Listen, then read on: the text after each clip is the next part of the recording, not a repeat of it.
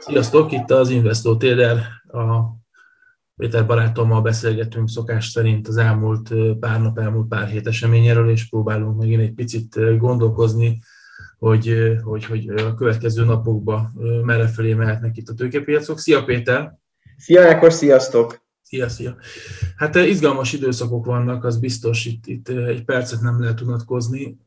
Sajnos a, a, a egyik legfont, legégetőbb probléma ez az orosz-ukrán konfliktus, ez, ez, ez, ez, ez egy ilyen nem csitul igazából egy, egy padhelyzet alakul ki szerintem, vagy, vagy, vagy, vagy nem is tudom, hogy milyen helyzet alakul ki, de az biztos, hogy, hogy sajnos nagyon-nagyon rányomja itt a, a, a, a, ezt az egész problémát Európára, de hát ne, nem változik nagyon az inflációs probléma se.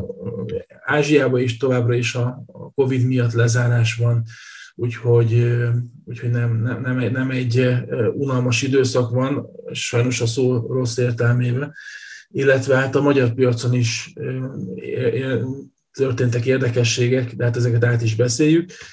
Kezdjük, így nagy általánosságban beszélgetünk itt az elmúlt pár ilyen adásban, és így bele-bele fogunk nyúlni különböző területekbe. Indexeket, hogyha megnézzük, ott nagyon jól lehet látni, hogy azért az elmúlt pár hónapban egy, egy nagyon komoly esés volt, és ahogy olvasgatjuk az elemzéseket, van, aki szerint ez még, ez még közel sem az alja, még ennél bőven mehet lejjebb, recessziós félelmekről beszélnek elemzők, beszélnek inflációs, tartós inflációs problémákról, és hát ahogy lehet látni, a különböző jegybankok különböző módon reagálnak. Ugye az amerikai, tehát a jegybank Fed elkezdett szigorítani, itt a piaci szereplők hol attól félnek, hogy csak 50 bázispontot emelnek, hol attól félnek, hogy 75 bázispontot emelnek, közben a Fed próbálja néha nyugtatni a piacokat, hogy a, a 50 bázispontokkal fog csak emelni, de, de igazából az egész egy ilyen kis káosz.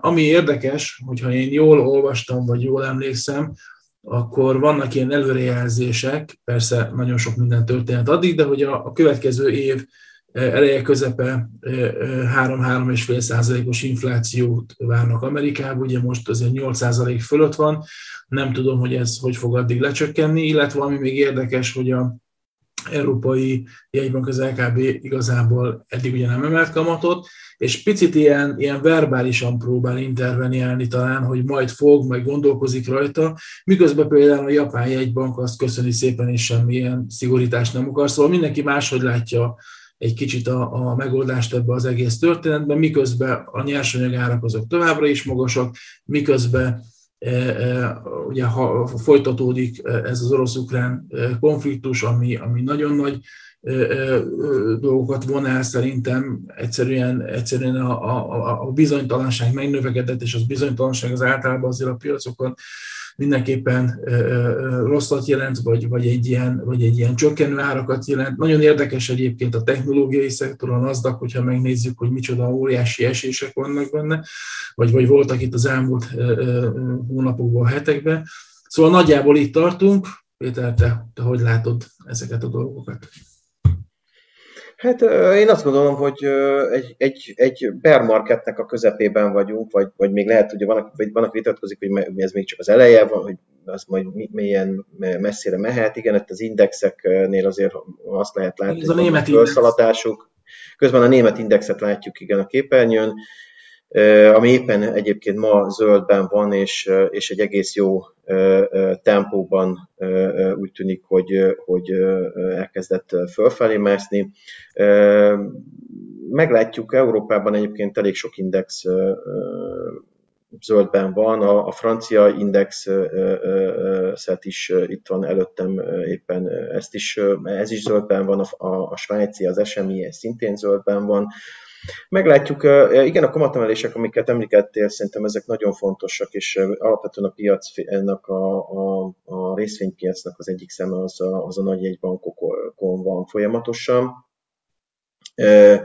Hát ez egy ilyen többszemű dolognak is kell lenni, mert ugye több jegybank is van, ráadásul vannak más problémás területek is, Kínára is gondolhatunk, itt Európában vagy Közép-Európához közelebb a török gazdaságot, a lírát figyeli mindenki, óriási az infláció, nagyon, nagyon komoly fizetési problémákat várnak elemzők Törökországban, kezdenek kifogyni a dollárkészleteiből, miközben az, az, az adósságuk, a dollárban mért adósságuk nagyon nagy.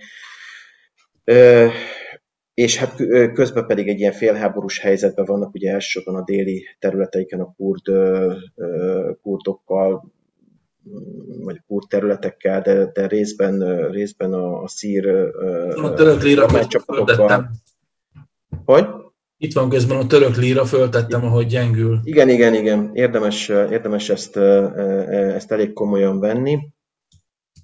Úgyhogy, úgyhogy sok, sok minden van itt. A, a, a, úgy néz ki, hogy a Fednek ez, a, ez az 50 bázispontos kamatemelése, ez, ez ez is, ez is nagyon hat. Ugye a, a, a, legut, a legutolsó hír az a, a Lagarde asszonynak, a, az Európai Központi Bank elnökének, a, és előtte a holland jegybank elnöknek a, a, a belebegtetése a, az, hogy Európában is meg, meg úgy néz ki, hogy akkor az infláció, hogy nem, nem, nem tudják megúszni, nem tudják kitolni ezt, ugye, mint ahogy korábban várták, hogy jövő évre gyakorlatilag ki tudnák tolni esetleg a kamatemelést, az eurónak a kamatemelést, emelését, nem fogják tudni megvárni ezt az időt, gyakorlatilag fél évvel korábban úgy néz ki, hogy el kell indulni a kamatemeléseknek, valószínűleg egy kisebb mértékkel indulnak, de, de, de simán benne van, hogy a, már a nyár folyamán, vagy akár az ősz elején egy, egy nagyobb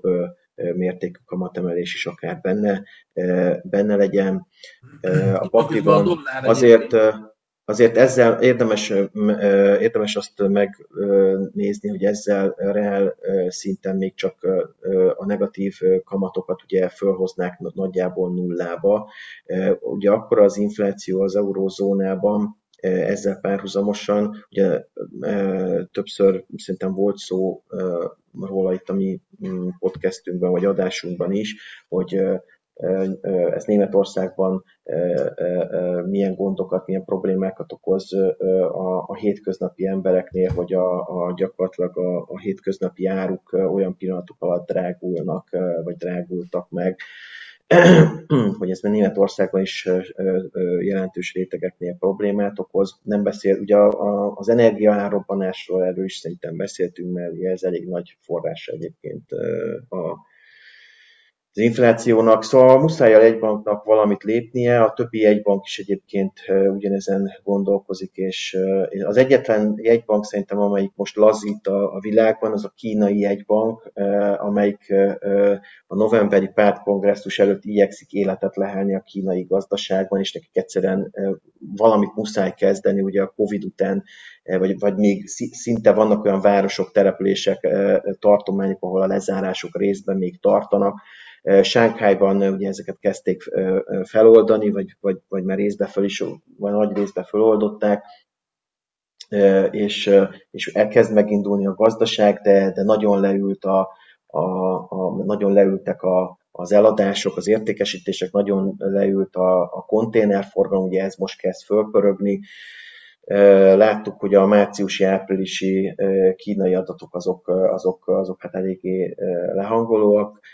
Én néztem áprilisi globális autóeladási adatokat, amelyek szinte bezuhantak. Ugye ezeknek is egy elég nagy részét egyébként Kína teszi ki, de Európa és a nyilván Észak-Amerika szintén fajsúlyos. Mind a két esetben hatalmas áremelkedések és, és hatalmas eladás csökkenések vannak a, miközben az ingatlanárak azok kezdenek elszabadulni, a, a, gyakorlatilag több olyan fejlett ország van, ahol egyszerűen, és régió, ahol egyszerűen a, az átlag emberek lassan nem, hogy a, a, a lakáshoz jutást nem tudják megoldani, hitelekkel sem, hanem, hanem egyszerűen a bérleti díjakatnak a kigazdálkodása is problémát okoz, úgyhogy, úgyhogy egy ilyen lakhatási válságot is emlegetnek több fejlett régióban, ami, ami, ami szintén egy nagyon, nagyon problémás dolog, eddig ilyennel nem nagyon kellett, nem, emlékeim szerint ilyen nem volt a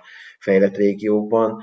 Németországban volt olyan, nem? Péter, nagyon sok probléma van. Hogy? Németországban volt tavaly előtt, azt hiszem. Amikor... Azt hittem arra ma gondolsz, hogy a háború után, mert ott igen, mert ott a lebombás. Nem, nem, nem, nem. nem, nem, nem, nem, sem. Hogy a, a, a, a, ott is a bérleti árak, ugye a, a, a lakóbérleti árak nagyon el. Igen, ott más volt, ott elsősorban Berlin, volt, ott elsősorban a, a, a, nagyon, a nagyon piros, vagy nem tudom, szociáldemokrata Berlinnél, Berlin önkormányzata gondolta úgy, hogy a, a, akkor, akkor hogy, hogy, hogy túl drágák a, a, az ingatlanok, és, és nagyon sokat drágultak, és ott is ugye voltak olyan rétegek, akik hát nem vagy nagyon nehezen tudták megfizetni ezt, ezért a Berlin Városi Tanácsa úgy döntött, hogy ilyen hatósági áras lesz, ezt ismerjük itt Magyarországon, hatósági árakat vezet be a bérleti írak, vagy legalábbis egy ilyen, ilyen sapkákat határozott meg bizonyos területeken, az akkor ott elég nagy felporkanást keltett hát lehet, hogy barátkozni kell majd a fejlett országokban is több ilyen, ilyen ilyen elsapkás megoldással, amikor a hatóságoknak be kell avatkozni a, a, a, az emberek érdekében. Persze ezzel egy csomó más problémát is magukra húznak, ezt most itt kezdjük megtapasztalni szerintem Magyarországon. Most ezt szerintem ebben nem menjünk bele ebbe a, a hazai elsapka dologba, ezt elég kitárgyalta itt a, a sajtó Igen. rajtunk kívül. Talán, talán annyi, annyira, annyiba menjünk bele csak e, szigorúan a, a, a gazdaságpolitikai mesdjén maradva, hogyha megnézzük mondjuk, a, ugye mi történt a forinttal, hát a forint az gyakorlatilag elgyengült a, a, a, a, majdnem addig a szintig felszaladt, amikor itt februárban azt mondja, hogy egészen pontosan március 7-én volt, ugye, amikor felszaladt majdnem 400 forintig a, a forint. Itt a tegnapi napon felszaladt a forint 395 fölé, és hát szemmel láthatóan egyébként a, a forint egészen ilyen március óta azért megint egy ilyen gyengülőbb pályán van. Ugye itt az euróforint grafikonját látjuk, itt azt lehet látni, hogy egyre magasabban vannak ezek a kis lokális tetők. Hát ha meg visszamegyünk időbe, egy jóval nagyobb csártot, hogyha megnézzünk, akkor azért azt lehet látni, hogy a forint az igencsak egy gyengülő pályán van az euróval szemben. Illetve, hogyha még, még maradunk a hazai pályán, aztán kíváncsi itt a véleményedről, de például a nagyobb részvényeknél, OTP-nél az árfolyam esés az, az, az, egy, az egy nagyon, nagyon komoly eset ugye értelmszerűen a bejelentések következtében megint, megint nem hogy 10 ezer, hanem 9 ezer forint alá keveredett az OTP-nek az árfolyama. Még a, még a, a, a bejelentést megelőzően pár hétben is volt arról szó, hogy, hogy lehetett valami, hogy az OTP veszi a részvényét. Itt megint jött hír, hogy, hogy valamelyik igazgatói tanástag megint vásárolt OTP-t.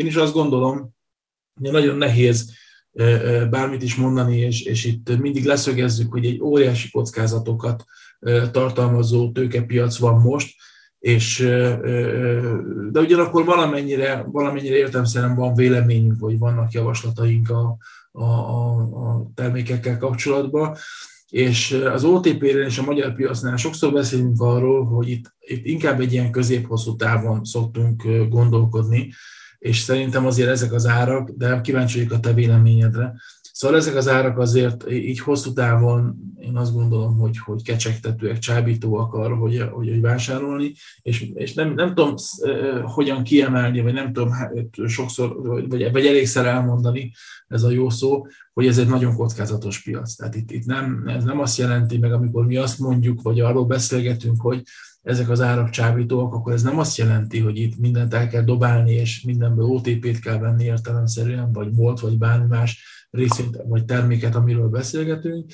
de hogyha, hogyha, és azért azt gondolom, hogy általában az ilyen típusú műsorokat, vagy az ilyen típusú beszélgetéseket olyan emberek eh, hallgatják, nézik, stb., akik, akik valamilyen szinten befektetnek, vagy, vagy érdekli őket a befektetés, akkor, akkor talán annyit szeretnénk itt ezekkel a mondatokkal közölni, hogy érdemes elgondolkodni eh, szerintem ezen, a, ezen az árszinten, eh, például az OTP-ről, vagy a forintról is érdemes elgondolkodni. Én, én ezen az árszinten azt hiszem, hogy venném a forintot.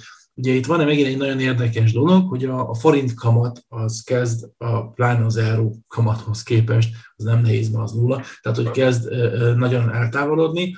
Magyarul egy, egy forint vétel, tehát egy euró euró forint short pozíció, amikor az eurót sortolom, a forintot veszem, ilyenkor a kamat is nekem kedvez, úgyhogy, úgyhogy én azt gondolom, hogy ezekkel érdemes egy picit itt operálni. Mi a te véleményed erről? Mondjuk, mondjuk az OTP-ről, meg, a, meg az euróról. Én, én azt, azt gondolom, hogy egy, elég jól összefoglaltad a, a helyzetet, Ákos, és Hát talán annyit tudnék még mondani, ugye ezek ismert dolgok, hogy ugye az OTP-n keresztül a piac uh, elsősorban Magyarországot értékeli. Azt szokták mondani, hogy ha az OTP-nek magas az árfolyama, akkor a piac úgy gondolkozik Magyarországról, hogy ez egy frankó gazdaság, ahova érdemes befektetni, itt látnak lehetőséget. Ha az OTP-t adják, vagy, vagy, vagy ha szakad az árfolyam, akkor, akkor, pedig, akkor pedig elsősorban az ország kockázatait tartják szem előtt a befektetők. Én azt hiszem, hogy ezen a mostani magyar piacon, akár a forintot nézzük egy kicsit, akár a, a buxot, vagy a bux komponenseket, egy kicsit én azt gondolom, hogy a, a, a piaci értékeltség számít talán kevésbé, és talán a, a, a tőzsdén az ilyen pszichológiai hatások ugye mindig fontosak, de, de ilyenkor különösen felerősödnek a, a pszichikai tényezők, és, és, és hát valóban, ahogy mondod is, úgy fundamentálisan nem, nem nincs ok arra, hogy, hogy 9000 alatt lássuk az OTP-t, tulajdonképpen a 10 alatt is szerintem borzasztó olcsó, de, de tudomásul kell venni, hogy, hogy ilyenkor hát a pszichológia érvényesül. Az euróval kapcsolatosan, forint-euró kurzussal kapcsolatosan én azt gondolom, hogy, hogy ahogy te is elmondtad, ezek a a, a hirtelen 300, és majd meglátjuk, hogy hogy fog alakulni a következő napokban. Ez a 395-ös szint, ez elsőban a bejelentés, a, a kormány bejelentés e, előtti időszakban jelent meg, tehát amikor még nem tudtunk semmit erről az egészről, csak hogy lesz bankadó, de hogy nem tudták, hogy milyen, ennek mi a mértéke, és hogy ez hogy fog kinézni. Én arra azt tudom mondani, hogy amikor kijöttek a konkrét számok, akkor azért mérséklődött ez a, ez a hype, vagy ez a nem tudom én, ez az, az Euro-USD érték csökkent, tehát én, én akkor erről a 309, vagy bocsánat, euróforintos érték csökkent, és visszajött 393, 392 ugye most azért, tehát valamit, valamit, de az látszik azért, hogy, hogy továbbra is, hogy a, a, a piac nem nyugodt, nem örül ezeknek a, az intézkedéseknek. Jól, a, nyilván az abszolút megnyugtató helyzet az lenne, ha, ha, ha sikerülne az EU-val megállapodni, és, és be, bejönne úgymond az a bizonyos fejlesztési pénz, ami, amit, amit hát sokan várnak, vagy legalább, ha még csak nem, ha nem is jön be, de, de legalább a megállapodás meg lenne, biztos, hogy arra nagyon komoly erősödésbe menne a forint. Hát most ezt, ezt szerintem rövid távon nem tudom, hogy tudjuk-e majd várni. Én azt is látom, az is probléma szerintem a forint szempontjából, hogy egyébként az, az euró-dollár, az előbb beemlegetett euró-dollár szempontjából is, hogy a, az olajárak tegnap megint emelkedésnek indultak, és, és a földgázárak is egyébként megint emelkedést tekintünk. Ugye jön a nyári szezon, ugye e, e, ez közismert, ugye ennek megvannak a specialitásai a nyári szezonnak. Egyrészt az emberek többet autóznak, többet ülnek repülőgépre, a több repülőgép az több repülőbenzint igényel, Beindulnak a, klímák. Beindulnak a klímák, így van, és ha, ha, azokhoz meg ilyen gázmotorokkal szoktak áramot termelni, mert ugye azok azok a gázmotorok, amik viszonylag gyorsan kikapcsolhatók, bekapcsolhatók, amikor nagyobb teljesítményre van szüksége. E, e, egy erőművet nem lehet ilyen gyorsan kikapcsolni, bekapcsolni. És hát így aztán a, kereslet is megnevez megint ezekre az energiahordozókra. Itt, itt még gondolhatunk olyanokra is, hogy ugye a kínai szállítás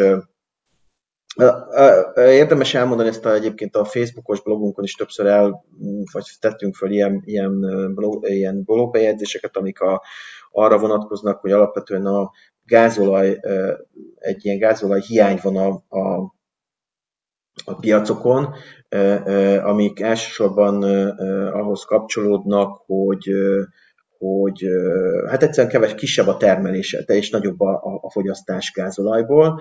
Um, nyilván a háború is elvisz egy csomó gázolajat, tehát ugye ott minden gázolaja megy a tankoktól a, a, a nem tudom, az utolsó teherautóig minden.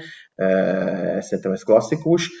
Aztán ugye a, a újra megindult Kínában, vagy Kína felé, vagy a Kína, Kínával kapcsolatos tengeri hajóforgalom, ugye azok rengeteg ilyen dízelolajat fogyasztanak, vagy, vagy hát az ebbe, ebbe a kategóriába eső párlatokat és, és hát vannak egyéb, egyéb ilyen fogyasztási tételek is, de ami a lényeg az az, hogy hiány van belőle, és, és a kőolajára is úgy tűnik, hogy marad magassan, és azt is, is számolnak elemzők, hogy hosszasan, magasan marad. Ez azt is jelenti, hogy a, a dollárnak továbbra is ugye ezek a termékek alapvetően dollárban árazottak és dollárban megvehetők, kivéve Oroszország, de vele meg nem lehet kereskedni, mert meg ugye rubelért lehetne megvenni de sokan, sokan nem, nem választják ezt az irányt. Nagyjából ez, a, ez az irány. Én a következő napokra egyébként azt gondolom, hogy, hogy inkább forint erősödést várnék. Talán, az, talán ez, ez a 390 alatti szintek jönnek újra elő. Én nagyon bízom benne legalábbis, és, és, és örülnék neki, ha, ha ez így lenne. De hát természetesen varázsgömbbe egyikünknél sincs. Értem. Amiről, amiről még szeretnék hogy kicsit beszélgetni veled, az a, az a amerikai piacon a NASDAQ, a technológiai szektor. Ugye nagyon érdekes, hogy, hogy a, hát nem érdekes, nem tény, hogy a 2020-as covidos válság, vagy nem is tudom, minek nevezzük ezt, covidos időszak után a technológiai szektor volt az, ami, ami a, hát a nyertese lett ennek az egész történetnek. Óriási emelkedett, igazából szinte, szinte mindent vettek, mint hogyha kötelező lett volna. Itt lehet látni egyébként egy grafikon. Azelőtt is azért egy, egy emelkedő trend volt, ez egy hónapos bontású grafikon, de jól lehet látni, hogy gyakorlatilag a, a, a 2020-as első negyedében, ugye amikor volt a, a Covid, utána azért egy, egy, egy nagyon jelentős emelkedés volt. A lényeg az, amit akarok mondani, hogy 2021 végére jöttek olyan elemzések, hogy hát a technológiai szektorban szereplő cégek olyan szinten emelkedtek, hogy már így előre be van árazva, nem tudom hány évnek az emelkedése, és főleg itt az ipari rendeltetésű részvények lesznek majd azok, amelyek itt erősödhetnek. Persze akkor még ugye nem volt szó háborúról, tehát ezt még nem látták az elemzők. Lényeg az, amit akarok mondani, hogy, hogy viszont lett egy óriási esés a nasdaq Itt a, a NASDAQ így érdekességképpen mi berajzoltunk egy ilyen kis hevenyészet grafikont, ami azt mutatja, hogy a 2020-as mélypont, ami ugye nagyjából 6770 pont környékén volt, illetve 2021 novemberében, amikor a, a NASDAQ a, a csúcsához ért, történelmi csúcsára, ez 16.764 pont környékén van. Szóval, hogy e két érték közé behúzzuk a szokásos kis Fibonacci szintünket, akkor az 50 a az 11.768 pontra jön ki, és azért ezt sokszor említjük, hogy azért ez nem egy exakt tudomány, és itt, itt ezeket nem, nem és így kell talán kezelni, Viszont én azt, azt látom, mint hogyha ez a 11 ezer, mondjuk azt, hogy 500, 11 ezer, 500, 12 ezer közötti sáv, ez mint hogyha lehetne egy támasz. Én nagyon bízom, mert ugye kettőnk közül talán én vagyok a kicsit optimistább, próbálom azokat a száraz tényeket, amiket te szoktál többször a Facebook oldalunkra föltenni, és ezért nagyon hálás vagyok, meg, meg nagyon sokan nézik, meg jönnek visszajelzések, és ezért nagyon, ezt nagyon köszönjük. Szóval sajnos az elmúlt hetek, hónapok azok, azok abszolút téged igazoltak, és én próbálok egy kicsit több optimizmus belevinni ebbe, én nagyon szeretném, vagy legalábbis nagyon szeretném azt látni, hogy a piac egy picit elkezd visszaerősödni. Szóval én azt látom ezen a piacon, mint hogyha egy picit talán ez a 11 ezer, 512 ezer szint talán foghatná Persze majd meglátjuk, és nagyon sok minden történhet, és hogy visszamegyünk egy kicsit a, a, a sima napos bontásba, akkor azt lehet látni, hogy be lehet húzni egy csökkenő trendvonalat, ami párszor megpróbált értelemszerűen teszelgetni, átvinni, nem tudta. Itt gyorsan hadd hozzam be a német piacnak ugyanilyen bontású grafikonjától. Azt lehet látni, hogy egy picit ez a, ez a csökkenő trendvonal most, most abból a szempontból sérült, hogy át tudott menni rajta a DAX, tehát át tudott erősödni, majd meglátjuk, hogy ez mennyire lesz tartós. Ugye ez szükséges volt ahhoz, hogy az 50 napos mozgó átlagon is átmenjen. Egyébként a NASDAQ az most kezd talán ez a szinthez eljutni. És amit akarok mondani ebből az egész kis monológból, hogy ezért itt őrült nagy áresések voltak, ha csak megnézzük a Netflixet, ha csak megnézzük a, nem tudom én, a Teslát, az Apple, stb., a Microsoftot, hogy én, én azt, azt, azt hiszem, hogy ezek azért elég, elég komoly esésen vannak illetve olvastam valami olyasmit, hogy az S&P 500 cégnek cégek közül nagyon sokan elkezdték ugye saját magukat vásárolgatni, kicsit nagyobb arányban is, mint a 2020-as időszakban. Szóval a kérdésem igazából az az, hogy te, te mit, mire számítasz a nasdaq tovább, tovább eshet még, és persze ez nem, ez nem egy számon kéréses kérdés, vagy pedig, vagy pedig elképzelhető az, hogy, hogy mondjuk ezek az óriási esések, ezek már, már, már megfékeződhetnek, te mernél technológiai indexet, indexet vásárolni, vagy mernél ilyen tech, tech papírokba, és én most főleg a nagyobb papírokra gondolok, bele-bele vásárolni. Hogy látod ezt? A kérdést nem én fogom megválaszolni, mert vannak nálam sokkal nagyobb elemzői kapacitással, meg, meg, meg nagyobb hát, a, a, a hogy azt a piac adja meg, azt tudom. Piaci tudással rendelkező hedge fundok, akik egyenlőre ülnek a, a piac szélén, tehát a, a medence szélén ücsörögnek, és, és gyakorlatilag ilyen nagy táskapénzekkel, és nagyjából, nagyjából várnak. Tehát én azt gondolom, hogy itt további esésre számítanak. Kisebb spekulatív ügyletek vannak, tehát nyilván vagy, vagy, vagy helyenként egész nagyok is, de, de nem gondolom, hogy, hogy ez, ez további, hogy mondjam, szóval ez, ez, ez nekem azt mondja, hogy még, még az esésnek a vége nincs itt. Egyébként erről is tettem föl többször, vagy, vagy többször utaltam, hogy itt sajnos a bear market rallit azt, azt muszáj figyelembe venni. Lesznek, lesznek föl, fölkunkorodások, különösen a, a NASDAQ-ban, és amit, amit ha ügyesen megvesz valaki, akkor azon jól lehet keresni, de alapvetően a piac még lefelé fog menni. Én szinte biztos vagyok benne, hogy ez nagyjából a Q3, Q4 így ez ki fog tartani ez, a, ez az esés. Én most nem mernék itt ilyen jóslatokba bocsátkozni, hogy, hogy, hogy de nem tudom én 8000, 8000-ig fog esni, vagy 7000-ig, vagy, vagy, csak, vagy, csak, vagy csak 9500-ig, de, de én azt gondolom, hogy nem fog nagyon tévedni, ez majdnem számon is kérhető lesz rajtam, ha, ha, ha azt gondolom, hogy a NASDAQ be fog esni idén 10 alá. Én azt, azt, azt gondolom egyébként a válaszodból is, meg, meg ezt is javasoljuk talán, hogy ami szerintem nagyon fontos, hogy itt aztán tényleg egy nagyon megfontolt stratégiával érdemes játszani. Hogy te is mondtad ezeket a felpattanásokat, hogyha valaki ezeket akarja megvásárolni, akkor itt, itt szerintem most mindenképpen kell stoppokat használni. Vagy... Nagyon nehéz egyébként ezeket eltalálni, szeretném nehéz, mindenkinek föl, fölhívni Abszolút. a figyelmét, hogy, hát itt, itt hogy egy... ezt kisbefektetőként szinten azt mondanám, hogy ne is próbálja meg senki se, de az, az arra mindenképpen kell gondolni, hogy egy ilyen fölpattanás az valószínűleg még nem a piac alja, tehát nem azt kell gondolni, hogy ha most veszünk nasdaq egy ilyen felpattanásnál, akkor, akkor megfogtuk az Isten lábát, mert innentől kezdve csak a csillagos ég és még tovább, hanem, hanem arra kell gondolni, hogy ez most egy felpattanás, lesznek jó hírek, amikre a, a piac pozitívan fog reagálni, mindig lesznek vidámabb napok, meg szomorúbb napok, de most úgy tűnik, hogy a különböző makrogazdasági elemek, az egész környezet, a makrogazdasági környezet az olyan, amiben egyszerűen vége annak a pénzbőségnek, annak a, annak a likviditásbőségnek, annak a, a, a, a nullkamatoknak, a, a, ami ezer és egy ok, ami fölfelé tolta a, a piacokat, és gyakorlatilag a Saturnusnál volt a vége. Ennek vége van. Itt valószínűleg egy, azért egy, nem túl hosszú ideig, de én azt gondolom, hogy az idei év erre rá fog menni, vagy ennek egy jelentős része rá fog menni erre a, erre a korrekcióra.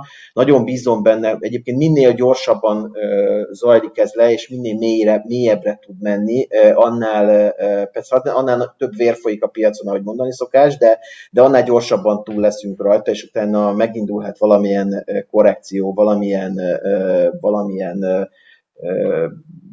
javuló tendencia, bármit is jelentsen ez, de azt mondják a, a, a nálam sokkal okosabbak, és még egyszer mondom, a nagy hedge fundok, a nagy, nagy pénzű, nagy alapok, ezek mind arra úsznak most, hogy igen tetemes mennyiségű dollárban, vagy rövid kötvényben, ami majdnem ugyanaz, ülnek, vagy ülik végig, és várják ki azt, hogy, hogy mi fog történni, meddig fog lemenni a piac. Mind, senki nem tudja nyilván, hogy hol lesz az alja, de abba biztosak lehetünk, hogy ahhoz, hogy, hogy ennek alja legyen, az például a, a dollárnak a kamatait, most ugyan aznapról beszélünk, a dollárnak a kamatait, azokat a, jelen, a jelenlegi szintnél is sokkal-sokkal magasabbra kell emelni, és ez bizony azt is jelenti, hogy hát ez fájni fog, mert, mert ez a gazdaság egyéb részei meg, meg, meg, meg komoly problémákat fog okozni. Ugye itt most a bevezetőben elmondtuk a lakás helyzetet, a, nyilván a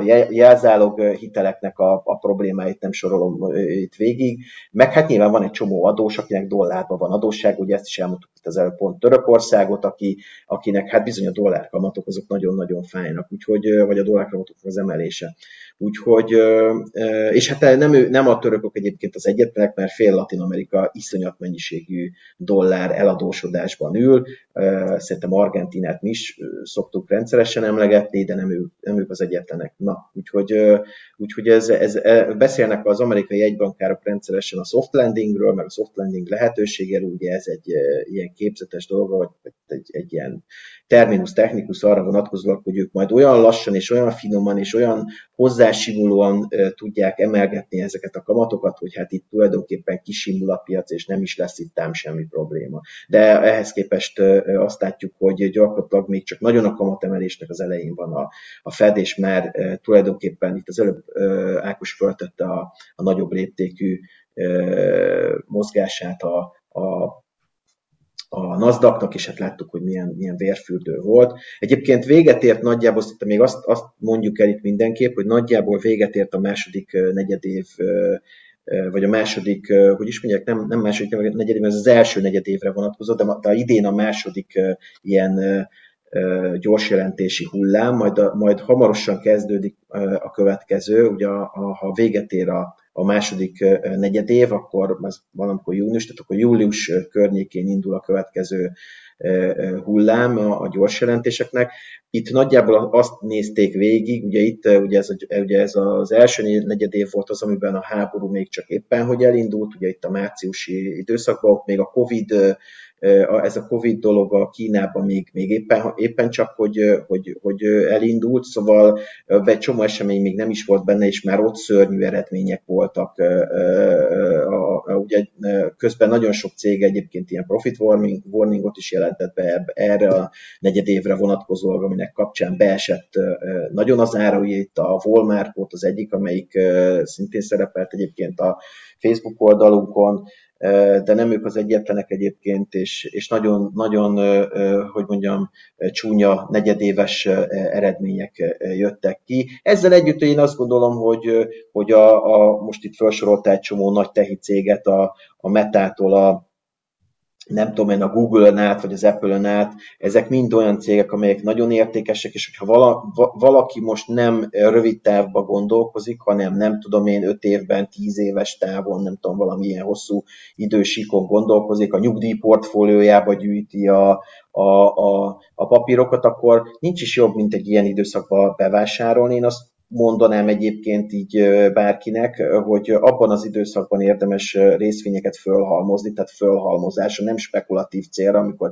egy-két hónap alatt akarok egy, egy komolyabbat nyerni, nem is hosszú távon akarom megnyerni, lásd Warren Buffett. Warren Buffettet abszolút nem érdekli, hogy a Berkshire, hogy az Apple mennyit esik, mert ő pontosan tisztában van azzal, hogy ez most egy jó cég, ennek van jövője, és rengeteg cashflow termel, ezért tulajdonképpen nem is szállt ki belőle lényegében. Egyébként a Buffettnek a top 10 holdingja szinte ilyen, hogy nem tudom hány év óta ül bennük, és, és hát ugye lehet látni a, a, a Berkshire-nek az árfolyamán, hogy, hogy hogy is alakulnak tulajdonképpen, mert az főleg ezt a top 10 holdingot értékeli, azért legyünk őszinték. Na, de úgyhogy Úgyhogy például egy hosszú távú befektetésre kiválóan, vagy alkalmas egy ilyen időszak. Persze nyilván minél mélyebben veszünk egy nagyon értékes papírt, az azért annál jobb.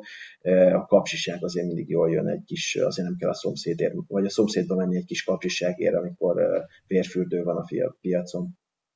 Tisztasan, tisztasan.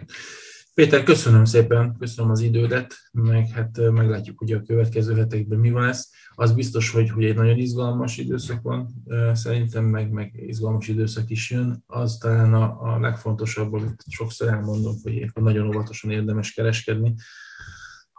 Péter, még egyszer köszönöm, köszönöm a segítséget, kedves nézők vagy hallgatók, a Megy podcastként is föltesszük ezt a műsort. Nagyon köszönjük, hogyha megnéztek, ha meghallgattok minket minden jót kívánok, jó egészséget, jó kereskedést.